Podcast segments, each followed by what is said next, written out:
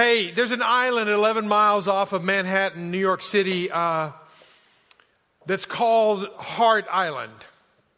And it is a telling uh, uh, island. It's an island with many stories. Thousands, if not hundreds of thousands of stories. Since 1869, that island has been located off of Manhattan Island and has been the place where if you die in Manhattan or die around New York City and you're penniless, nameless, that's where you go. That's where you're buried. Is, and it's stacked on top of stack. You might have seen this during COVID where literally it is pine box stacked on top of pine box of unnamed, unknown individuals. Since COVID in 2020, a thousand people have been buried there in mass graves. And I think about that as a metaphor of so much of life in that sometimes we are clueless and struggle with our identity. And we struggle with it in, in, internally and we try to mask it on the outside. And really, it is a story that God started to tell and that mankind, humankind interrupted his story. And that we have been trying ever since then to get back or to maybe rewrite or write our own stories, develop our own identities, attach ourselves to something. And what we need to do is we need to go back to Genesis and understand that God was telling a beautiful story. And we were a part of it. No, we're not the center of the story, but we are a part of the story. And I want us to again go backward before we go forward because that's what we have to do. Before we can go into our future, we need to go back to our past. And we need to get in touch with our past and understand our past, not in, from a, a d- negative state, but understanding where we are and who we are in the midst of where we are. Uh, Christian Wright has written a great book, and this is one of the statements. He says the Bible is not just about a solution to our sin problem and how to survive in a day of judgment. It begins with creation and ends with new creation. And you, again, you read Revelation chapter uh, 20, 21 and 22, and you read Genesis chapter 1 and ver, uh, chapter 2, and you find this perfect, beautiful beginning, perfect and beautiful ending, begins with creation and ends with new creation, so that our biblical theology of mission needs to take this great beginning and ending seriously. For it answers to the most of fundamental questions that all philosophies and religions answer in different ways. Where are we and who are we? And the who are we question is an identity question. Who am I? And again, we have been trying to define who we are and establish ourselves and write our resumes and create names for ourselves and images for ourselves in social media. We have done this to, uh, again, to establish an identity. And who I am is tied to some, so many different things. Who I am for some people is tied to what they do. I am this. I, I have this title. I have this stature, this position. Well, just look at it like this. You, you meet somebody for the very first time. Past the name, past where they might live or where they're from, what's the next question you ask? What do you do? Where do you work? That's a question because so much of our identity is tied to our name, maybe where we live, but also right there, what we do. But also, identity is sometimes tied to who we're not. Well, I'm not that person, so I'm constantly striving to be that person. And when I'm talking about just not a person in position, I'm talking about even gender. I am, I am male, but I don't know how to be a male. I'm female. I don't know how to be a female. And there's this, this struggle, this tension with, with again, sexual identity. Who am I? What am I? And I, will I'll tell you as a man growing up in a world, I struggle with what it meant to be a man and what that looked like and what is a good man? What is a right man? What is a proper man? And, and again, in this day and age with women, women struggle with the glass ceiling. They struggle with their identity sometimes in who they're not. And, and sometimes in our male dominated world, we sometimes suppress that. So again, is it my gender? Is that who I am? And again, we live in a day where there's a lot of gender confusion. In this gender confusion world which we live, which is called, has been medically called gender dysphoria, we struggle with, again, our identity sexually. And um, it's a touchy situation. And I want to handle all of those topics delicately. And if they're not handled delicately, and I'll refer back to last Sunday a little bit, the first gathering especially, I don't believe it was handled delicately, and so I apologize if you were offended in any way um, with some of those comments. Um, there is a right and a wrong, but there's a right and a wrong way to do things and talk about things and address things.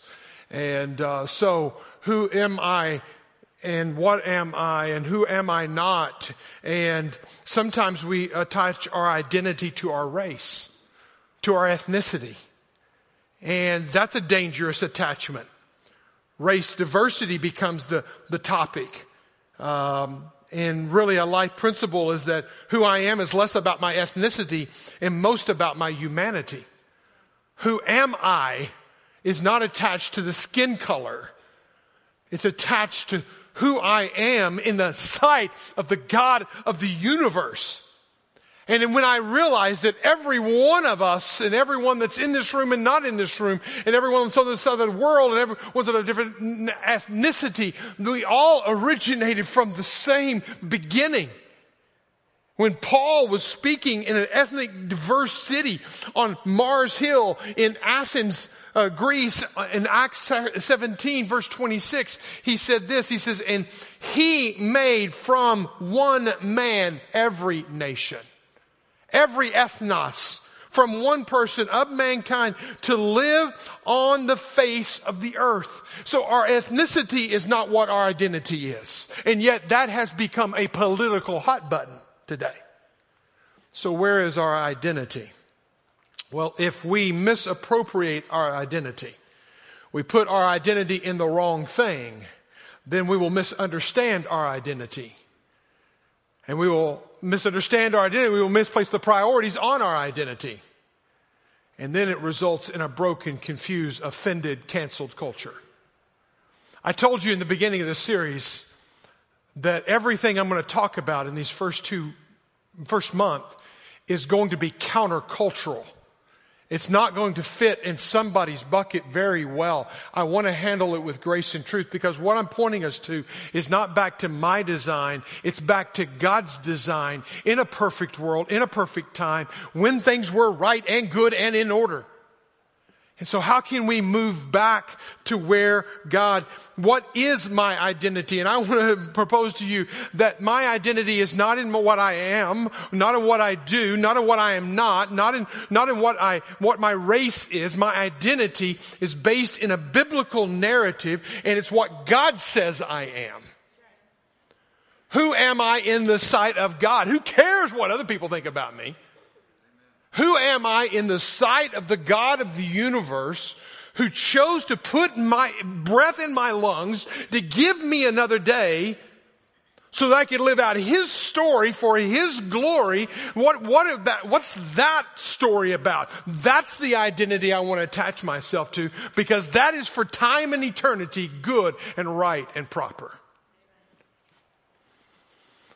Whenever you look at the creation story, you see some common grounds. And again, we did not do diligence. We did, we covered a little bit of this last week, but let me just give you, uh, just a broad overstroke. When you're corresponding the creation story, you see some, some parallels here. You see with day one and day four that the heavens and the galaxies are, are, are developed and, and made right and the heavenlies are put in order. Then day two and day five, uh, you have the waters in the land take form and shape. And then day three and day six, you have the living. And it's the living plants, it's the animals, and it's people. But if there's anything I want you to hear in the story of creation, in this whole seven day, whether you're short, whether you're a young earth theorist or, or, or, or a gap theorist or a, or, or a day age theorist, and I believe there are a lot of great believers in all those camps. And so wherever you fit yourself in, into that, here's what I want you to see in the story of creation. It is about unity and humanity and how God is bringing the divinity and the unity together in this beautiful story. Whenever you look at your Bibles and turn there if you will, you'll notice from day one and day four. That's when he creates the galaxies, okay? That's when he created a hundred billion stars and a hundred billion galaxies. Do you realize that there are only nine verses in Genesis that are devoted to a hundred billion stars and a hundred billion galaxies? But when you come to the capstone, the, the headwaters, when you come to the, the, the most important crown of God's work, His creation of humanity, you find that there are, in the matter of day six, there's, in the matter of three chapters, 32 verses given to the story of humanity. The crown jewel of the creation narrative is humanity. But in that, you see not only the unity of the divinity, you also see the unity of humanity. You see the unity of divinity in here because you will see that, that it is Godhead coming together, creating it. Every other day of creation, he says, let there be. He speaks to the elements. He speaks to the functionality of the elements. Let there be light. Let there be water. He separates the water from the earth. He speaks to the elements about the functionality of those elements. But what you see in day six, when he speaks of humanity, he speaks to the Godhead. It's the only time in the creation story where he doesn't say, let there be humanity. He said, let us.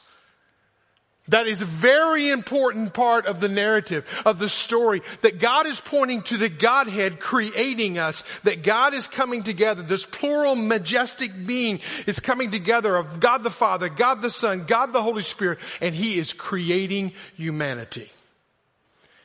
And let me say this again, in case you missed it before. When He creates humanity, He makes us one. He put man and woman together and he made them one. They were equal. They were one and he made them one in this perfect order. So any form of racism, fascism, sexism, classism, nationalism, nationalism, whenever we say our nation's better than your nation, whenever we say any of that, it is from the pit of hell. It is not a part of God's original design. When God made the world, He made it in unity and He made it for unity to bring us all together. Again, let me remind you, made God made one man of every nation. And so take your Bibles and let's look at the creation day six. Genesis chapter one. We'll look at verse 26 and following. There has been dissertations doctoral dissertations written over verse 26. There have been books and debates written and talked about over verse 26. There's no way I'm going to do it justice, but let us just jump into it and have a heyday with it, okay, for a moment. Then when God said, let us, again, this is the deity and the unity of the divine coming together. It's the only time that God says to us to do this together. Let us make man in our image after our likeness. Both words are critical, though they're, they're very similar, they're also very distinct. We'll talk about them. So if you've got your Bibles out, you're highlighting them online, please get a Bible, uh, highlight these phrases, and let them have dominion over the fish of the sea and over the birds of the, he- uh, uh, of the heavens and over the livestock and over all the earth and every creeping thing that creeps on the earth. And God created man it says, so God created man in his own image. Now notice this. He refers initially to the plurality of God. Let us make man in our own Im- image. But then he comes back here. No, don't miss this. He comes back here and he says his singular because God is three in one. There's not three gods, there's one God. He says, so created man in his singular own image. And in the image of God, in case you missed it the first time, he's going to say it again and again and again. The image of God, he created him. Male and female, he created them. And God blessed them. And God said to them, be fruitful and multiply and fill the earth and subdue it. Now hold right there and I want you to skip over to chapter 5 because I said that there are a number of times in the beginning when he talks about the creation narrative. And especially talking about God's creation of, of, of human beings. He says in the book of the generations of Adam, just a little, a little factoid here. Genesis is made up of about 15 13, I can't remember the exact number, 13 to 15, we'll go with that, 13 to 15 different books contained within the book of Genesis. And they're referred to as the books of generations. So here's the book of generations of Adam. And then he said this, and when God created man, he made him in the likeness, similar phrase that we just said, he made him in the likeness of God, male and female. He created them and he blessed them. Similar phrases, right? Than he said earlier. And he named them man when they were created. When you look at this, I hope that you will walk away today less confused about who you are, less confused about why you are, less confused about where you're heading, and that you would actually say, God, you are the God of the universe and I want to bow my life to you because you are the one who gives me my identity. And anything short of that, that's what I'm saying. In the, in, in, I've been saying this whole series, we've been erasing God from society, erasing God from education, erasing God from the way that we live. And what we're doing is we're erasing our identity. And when we erase our identity, that's when we wake up the next morning and we're confused about who we are, what we are, where we are, but if we would come back to our identity based in Genesis, then we will understand better. There are five divine identity markers that I want you to get down big, plain, and straight. Okay? I want you to get these down because again, I quote from the Humanist Manifesto a few weeks ago, this is not what your kids are going to get in school. This is not what you're going to probably recall from your own education. Because again, everything about this society is pointing away from God and not toward God. So the very first thing I want you to understand about your identity is I am made in the image of God. I am made in the image of God. Say that with me. I am made in the image of God. See, what you've got to do is start speaking truth into your own head.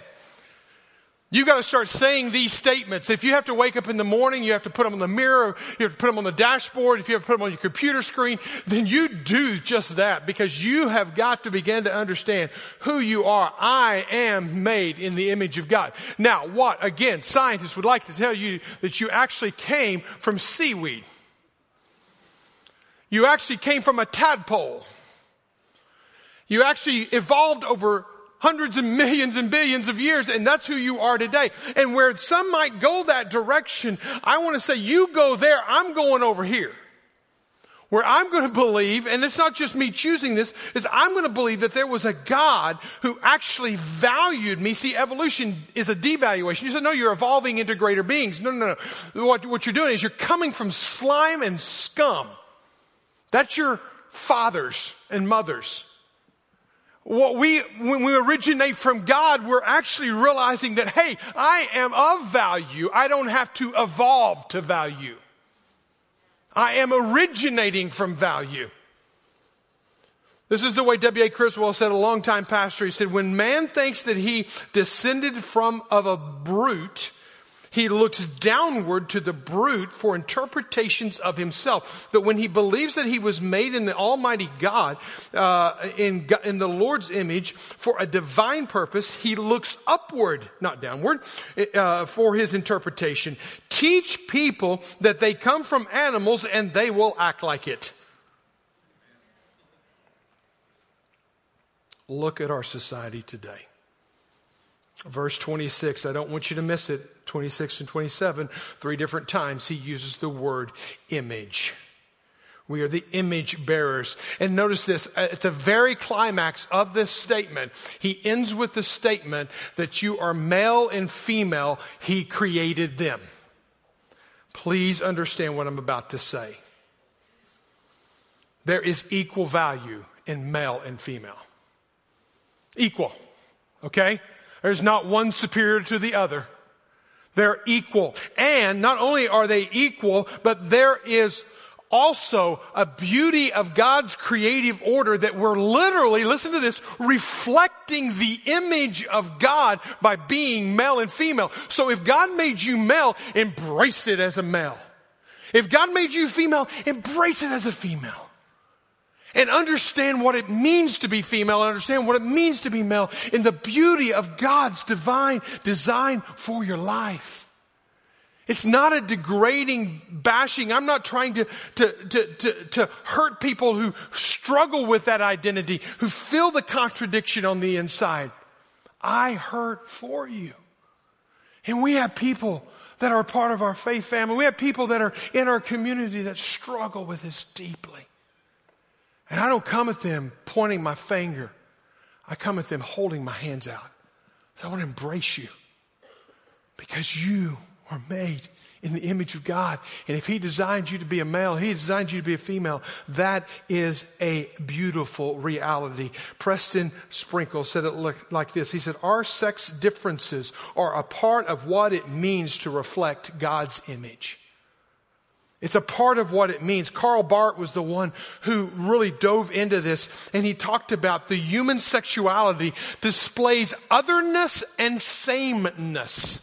Otherness in that male and female are distinct and separate, but sameness in that both of them are human. Realize this, it's the only part of creation that God clearly distinguishes that he made male and female. Doesn't mean he didn't make male and female bears and cats and when he made the animals, but it was very clear that he made male and he made female. Because we're the only ones, not the animals, not the plants, not the trees. They don't reflect the image of God. Humanity reflects the image of God. And so there's this otherness and sameness, just as there is in us, otherness and sameness. There's, we're humanity, but yet we're two different genders. So there is otherness and sameness in the image of God. There is otherness in that there is the Father, the Son, and the Holy Spirit, but there is sameness in that there is only one God. So we see that we, as we embrace our gender, we are embracing the very image of God. The word image uh, here in the Hebrew is the Hebrew word selim. It's used 16 different times. It's used other times to represent the original origin of something. So it's used to describe an idol in idol worship. It would reflect the image. So when you look at Egyptian and you look at uh, Mesopotamian uh, worship of, idol- of idols, what they're doing is they're trying to, as best they can, capture the image of their God and create an image that would represent their God. So where that, that idol worship isn't God itself, but yet it contains an essence of God. Okay, I'm talking about idolatry here. I'm talking about uh, old, old school, but you can go over to Hinduism today and still see this alive and well. I went to an idol factory when I was in India last time. Literally making hundreds of Ganeshas made out of concrete and ceramic and different things like that. It was an idol factory making images of God. We are not idols of God, but we are representation of God. We carry his image. So when you want to know the truth about you, you were made to represent God among all creation. Not any other creation is a part of that image bearing. I am made in the likeness of God. Say that with me. I am made in the likeness of God. Now, when you understand this and you see them back to back so quickly, he said, our, make them in our image and after our likeness. It seems like they're the same thing. They're the same thing, only different, okay? They're different in that there are only time in scripture that these two nouns are paired up side by side with each other is right here in this passage that we're looking at. And traditionally what this is pointed to is that the image represented the, the natural image of God, okay? And the likeness represented the moral character of God.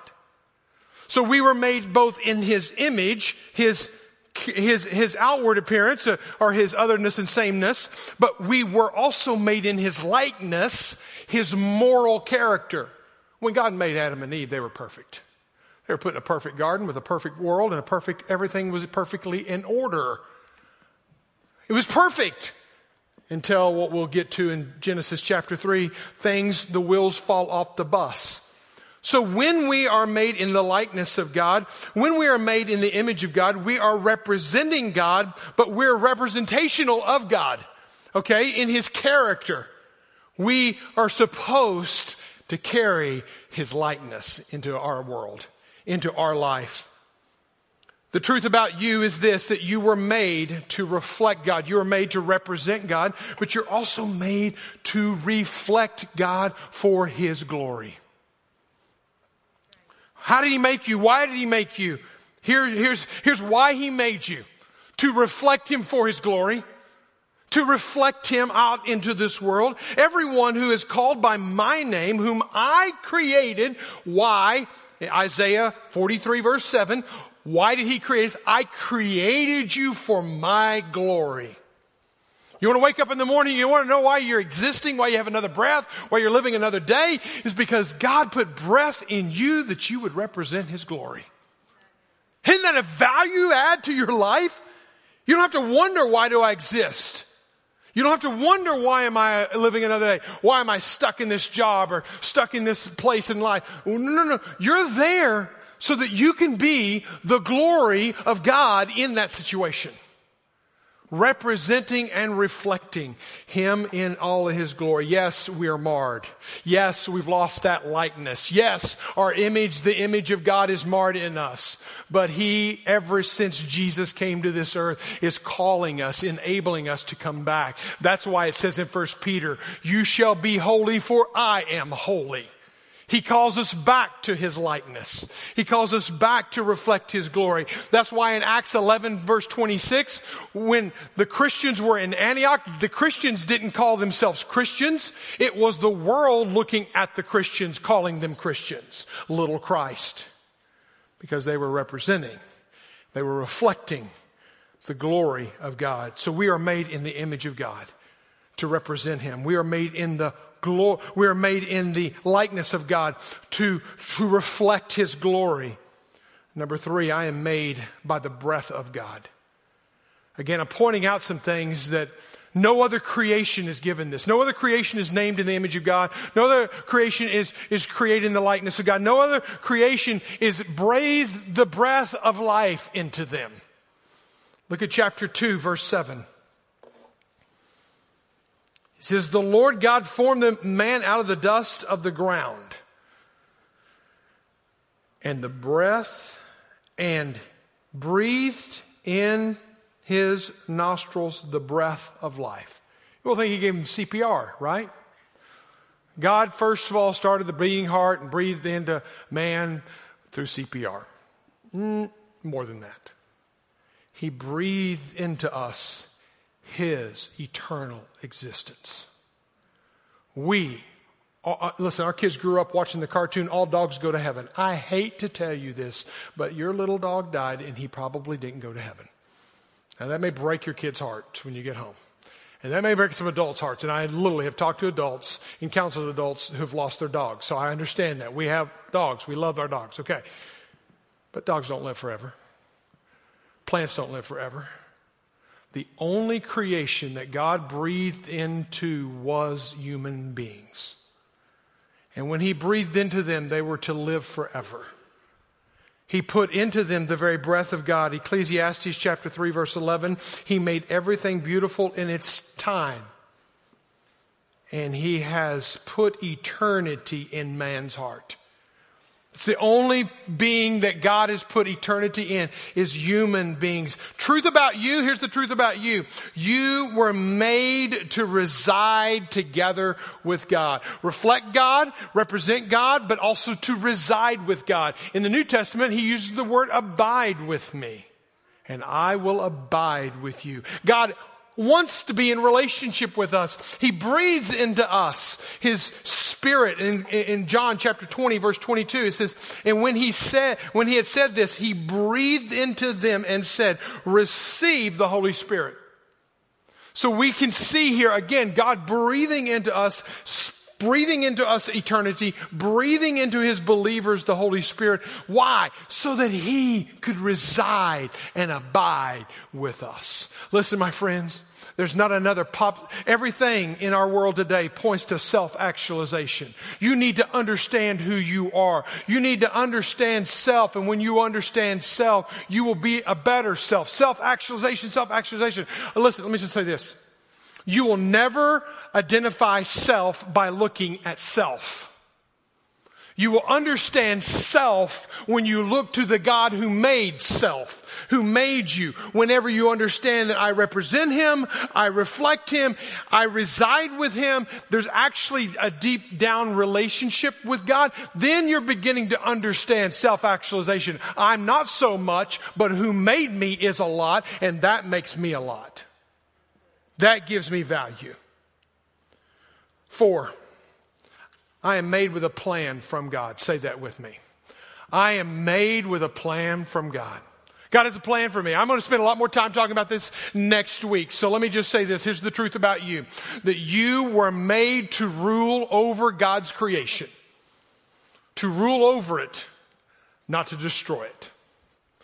To sustain it, to create order to it, to keep watch care of it. The very first job that God gave humanity was an environmentalist.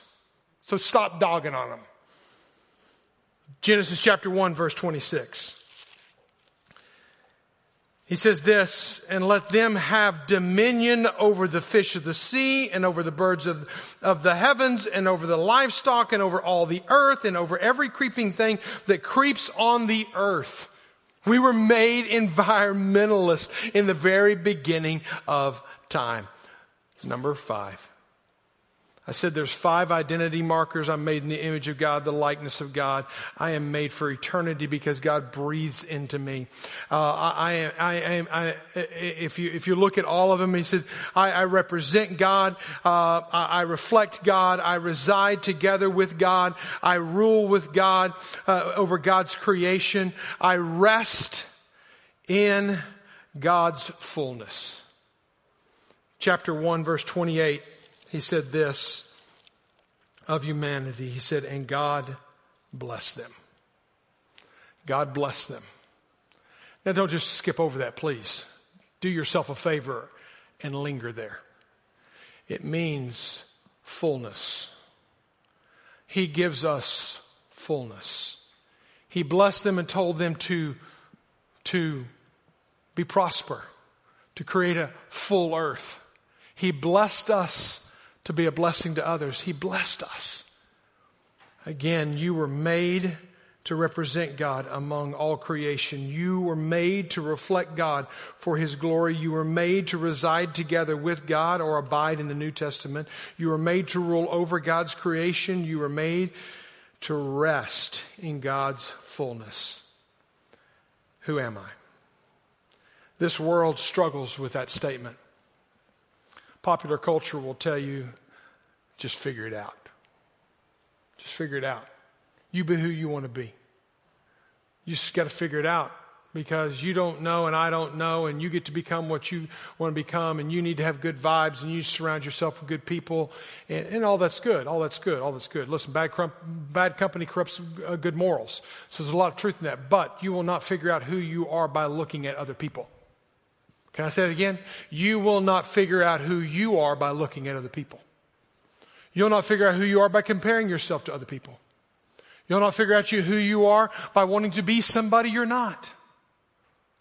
When you were made in the image and the likeness, you were made to, to represent God. You were made to reflect God. There's so much in that. You're going to understand that pop culture will just tell you to figure it out. But biblical story will tell you, I am who God made me to be. Who are you? Why do you exist? Why do you breathe? Grace Point is a church that wants to help walk with you. If you are like interested, in, I want to, I want to know more what it means to be a part of this family. We want to help you know God. Okay, it's one of the first things we exist for. You, you, you want to talk about the next step for you? Text first step to 97000. And we want to connect with you and help you in that first step of knowing God.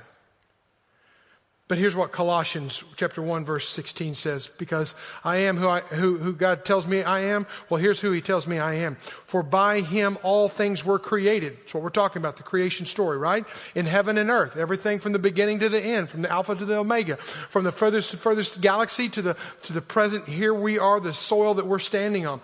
Visible and invisible. Things that I see, things that I don't see, things that I know, things that scientists have yet to figure out and catch up with God on. Whether theories, or thrones, or dominions, or rulers, or authorities.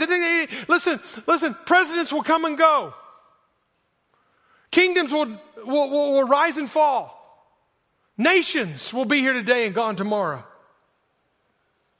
But all things were created through him and for him.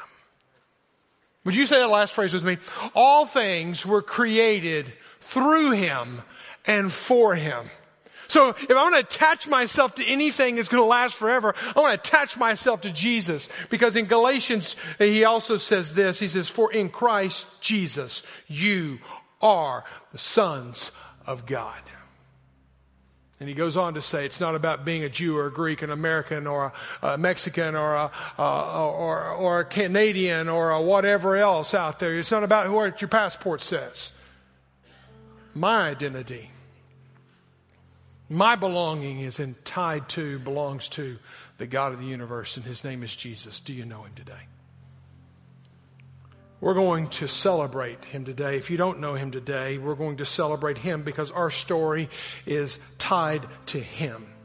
We were created through him and for him. If you don't know him today, right here where you're at, would you bow your heads with me? Everyone, bow your heads with me. Right now, watching online, bow your heads with me. Be quiet in your home. Get stillness if you can, and just listen to this question. Answer this question Who am I? Not who do I feel like I am? Who am I? Who am I in light of who God sees me? Who am I in, in light of the great I am says that I am? Who am I? Is tied to not who you are, what you do, what your race is, what your gender is, what you wish your gender was. Your, your, your identity is tied to the God who made you in his image, his likeness, who breathed his breath into you, gave you rule over the earth, and blessed you with the fullness of his life. If you don't know Jesus today, right where you're at, just tell Jesus, Jesus, I need you. I want you to define me. I want you to be my God, my Savior, my Lord. Tell him in your own heart.